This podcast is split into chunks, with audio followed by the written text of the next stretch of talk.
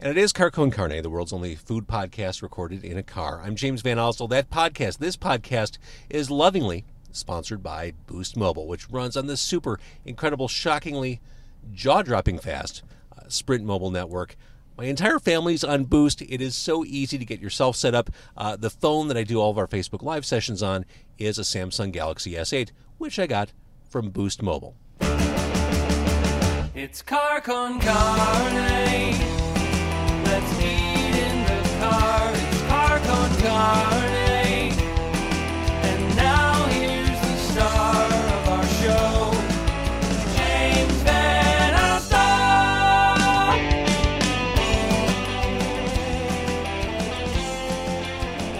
And uh, today, this week on this show, we are at Stern Pinball, Mecca, ground zero for all things pinball. And sitting shotgun, my interviewee for Car Con Carne this week is a world famous pinball player in his own right. He's also the marketing director for St- Stern Pinball. Zach Sharpe, welcome to my car. Thank you. I, got to ask. Now, we, we've been communicating over email. We've never met before. Our first meeting was me opening the passenger door for you to get in the car. Yes. Is that a little weird? Uh, my wife and my brother know where I'm at, just in case I'm never heard from again. You can trust me. It's all good. I brought you hot dogs. I mean, That's true. so. Yeah, here's the thing. We're at Stern Pinball. I think my lifelong dream has been to come here. So my thought for this week was we weren't going to meet at a restaurant. I was going to bring the food to you so that after we're done, we could do a Facebook Live inside Stern Sounds Pinball. Uh, are you living like your your perfect life? Your your It is, yes, it is pretty special. right? I mean, if you do what you love, you'll never work a day in your life. That, that's what they say. And you I love mark- marketing. I love pinball. I married the two uh, passions, and I do it for a living. All right, let, us talk over a hot dog. So, Okay, all right. around the, Stern Pinball is in Elk Grove Village, and right around the corner is a Portillo's.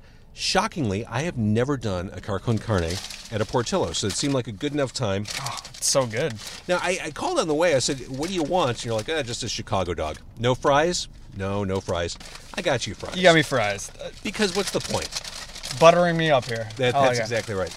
Uh, here is the Chicago dog. Thank you. And Portillo's, I mean, for all the locations, they are consistent. No matter which one you go to, you're you know you're going to get a, a kick-ass hot dog. Oh yeah, and their fries are actually really good. The, the the salty crinkle fries. I'm a big fan of those.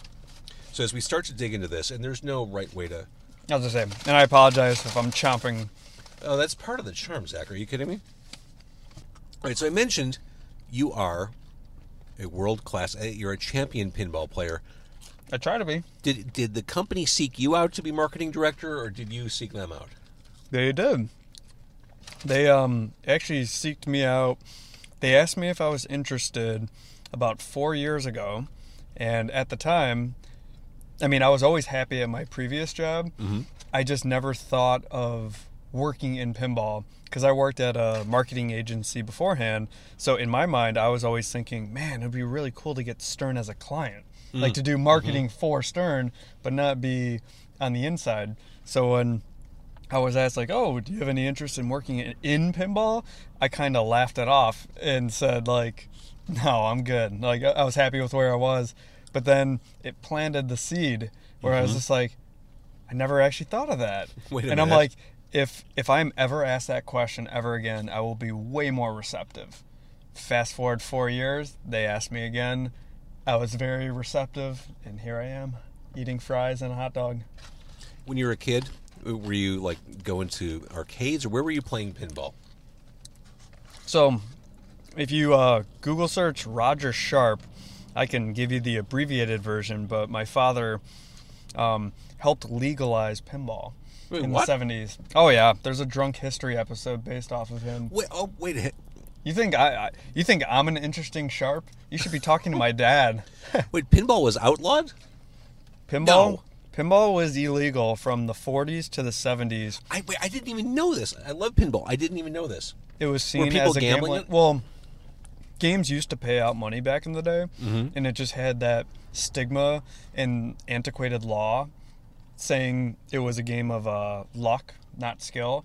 So it was outlawed from the 40s to the 70s, and he proved it was a game of skill in a court in New York, and they overturned it. So he helped start the legalization of pinball. You have the greatest family ever. Yeah. So, all right. So, pinball was always you were always around it. I was born with pinball machines in the house. Not a bad way to grow up. So you became good just because they were always there. When did it start becoming a, a competitive thing? When did you start saying, "Yeah, I should uh, throw my hat in the ring"? You know, I would dispute that though, because I know people who are older than me that have pinball their entire life and have played more than me. Um, it's sometimes it's just natural talent. I mean, it's no different than bowling. You know, some people are just naturally better with hand-eye coordination, and I've always been into sports, and yeah, I just had a natural ability, and, and my brother as well. We both just happened to be really good at it. When did you decide to start competing? When, or when did you become aware that competitions even existed? So at the time, there was um, this Chicago Pinball Expo, and my brother and I noticed that there was a little kids division. We saw like little kids playing, and the winners were getting like these stuffed bears and trophies. And we're like, oh, we, we want to play because we like competing. And our dad did not let us play. He didn't want a sibling rivalry forming. Okay. So it took, I think, maybe four or five years of just pleading and begging year after year after year. And he finally caved. He's like, fine, you guys can play. And we just dominated the junior circuit. and it's like, wow, we are really good. So my first tournament was when I was 12 and my brother was 14.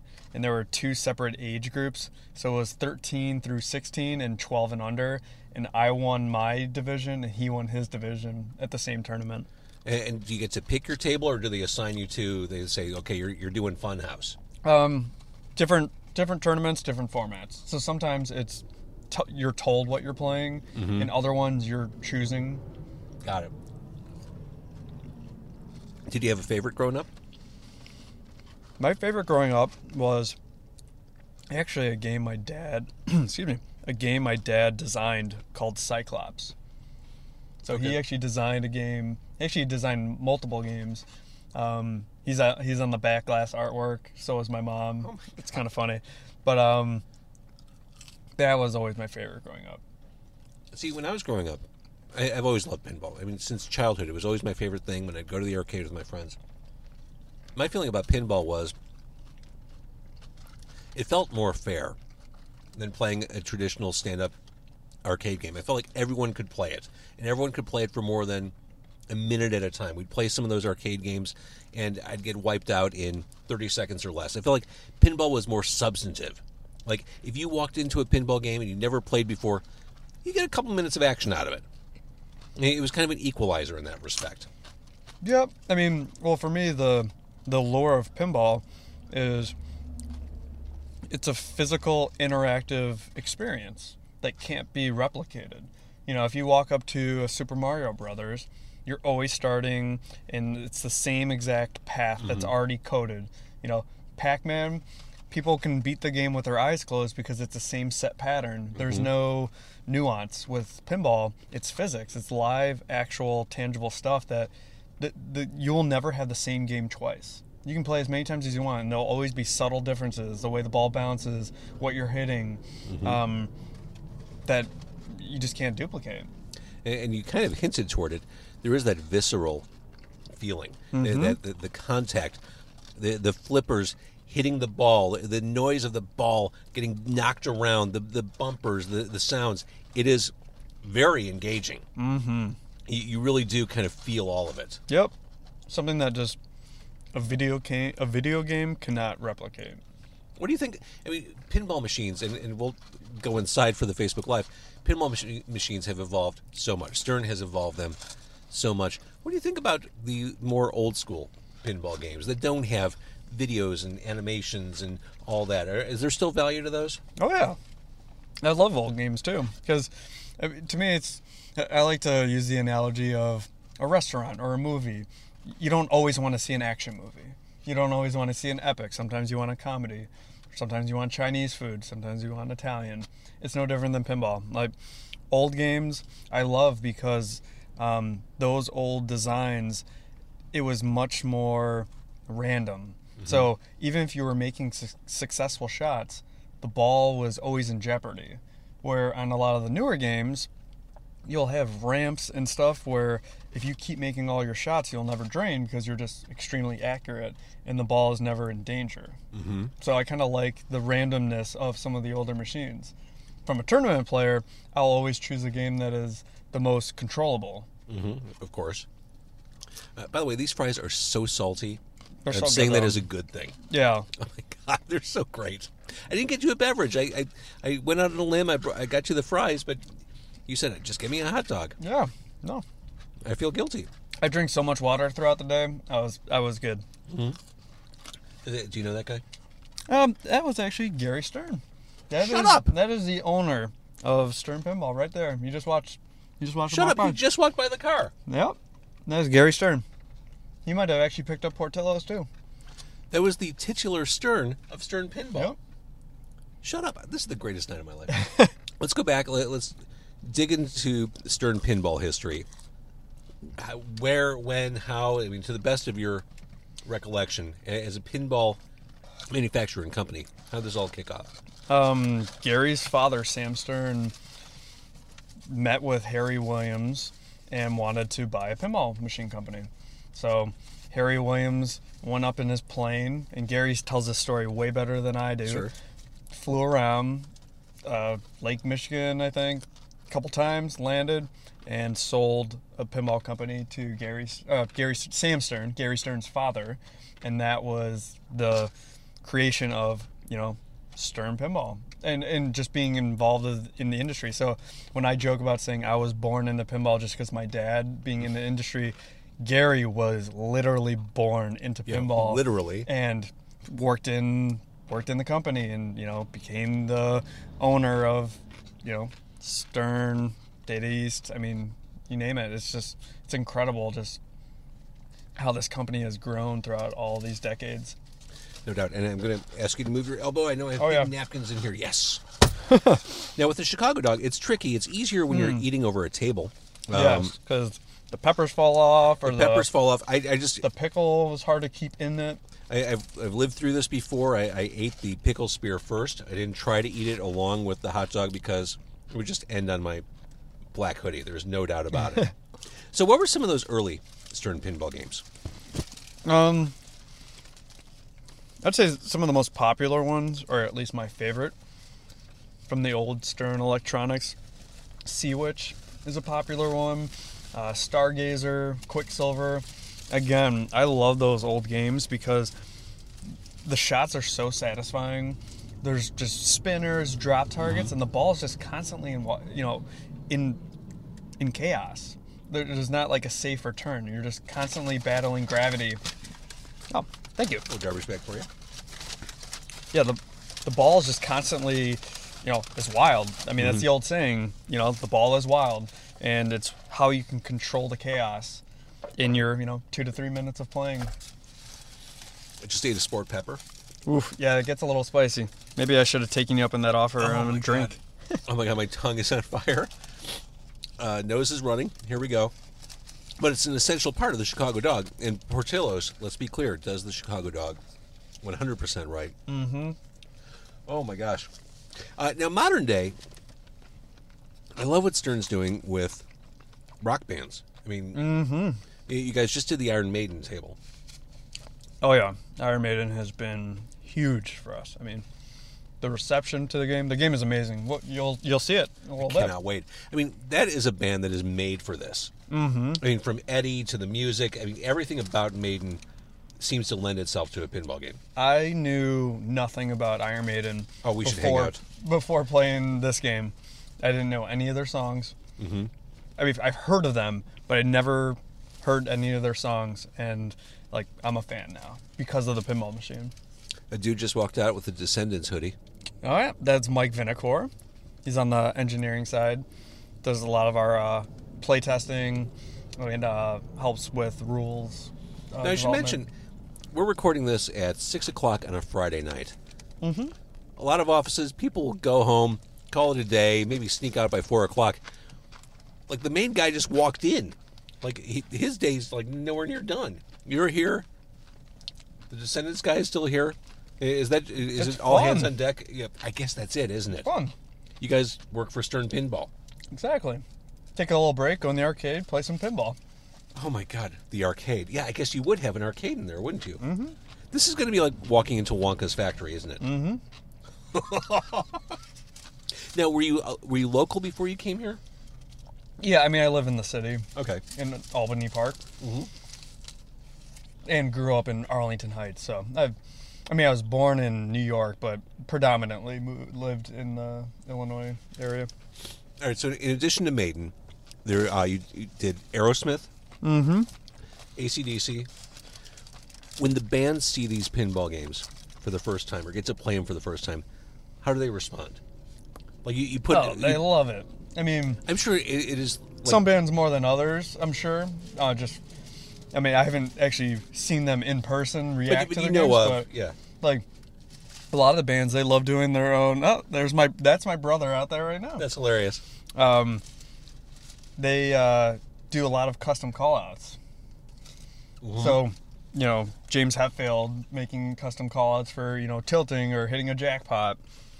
See, I could see Kirk Hammett of all those guys in Metallica. I could see him loving this the most, just because he's like a horror movie collector, and it seems like this is kind of his culture. I could see him totally grooving on that. You have a mouthful of food as I say that. Um, another table I want to talk about is the Batman '66. Suddenly, the whole world has opened up for that property, that license. You know, there are Batman '66 comics now. Um, the, all the uh, shows have been re-released, and it was held up. uh, There were complicated uh, copyright rights tied to that, but now it seems like it's game on, and there's such a, a hunger for that Adam West, Burt Ward show. Tell me about the Batman '66 pinball game. Yeah, so that was um our first game with our new LCD display.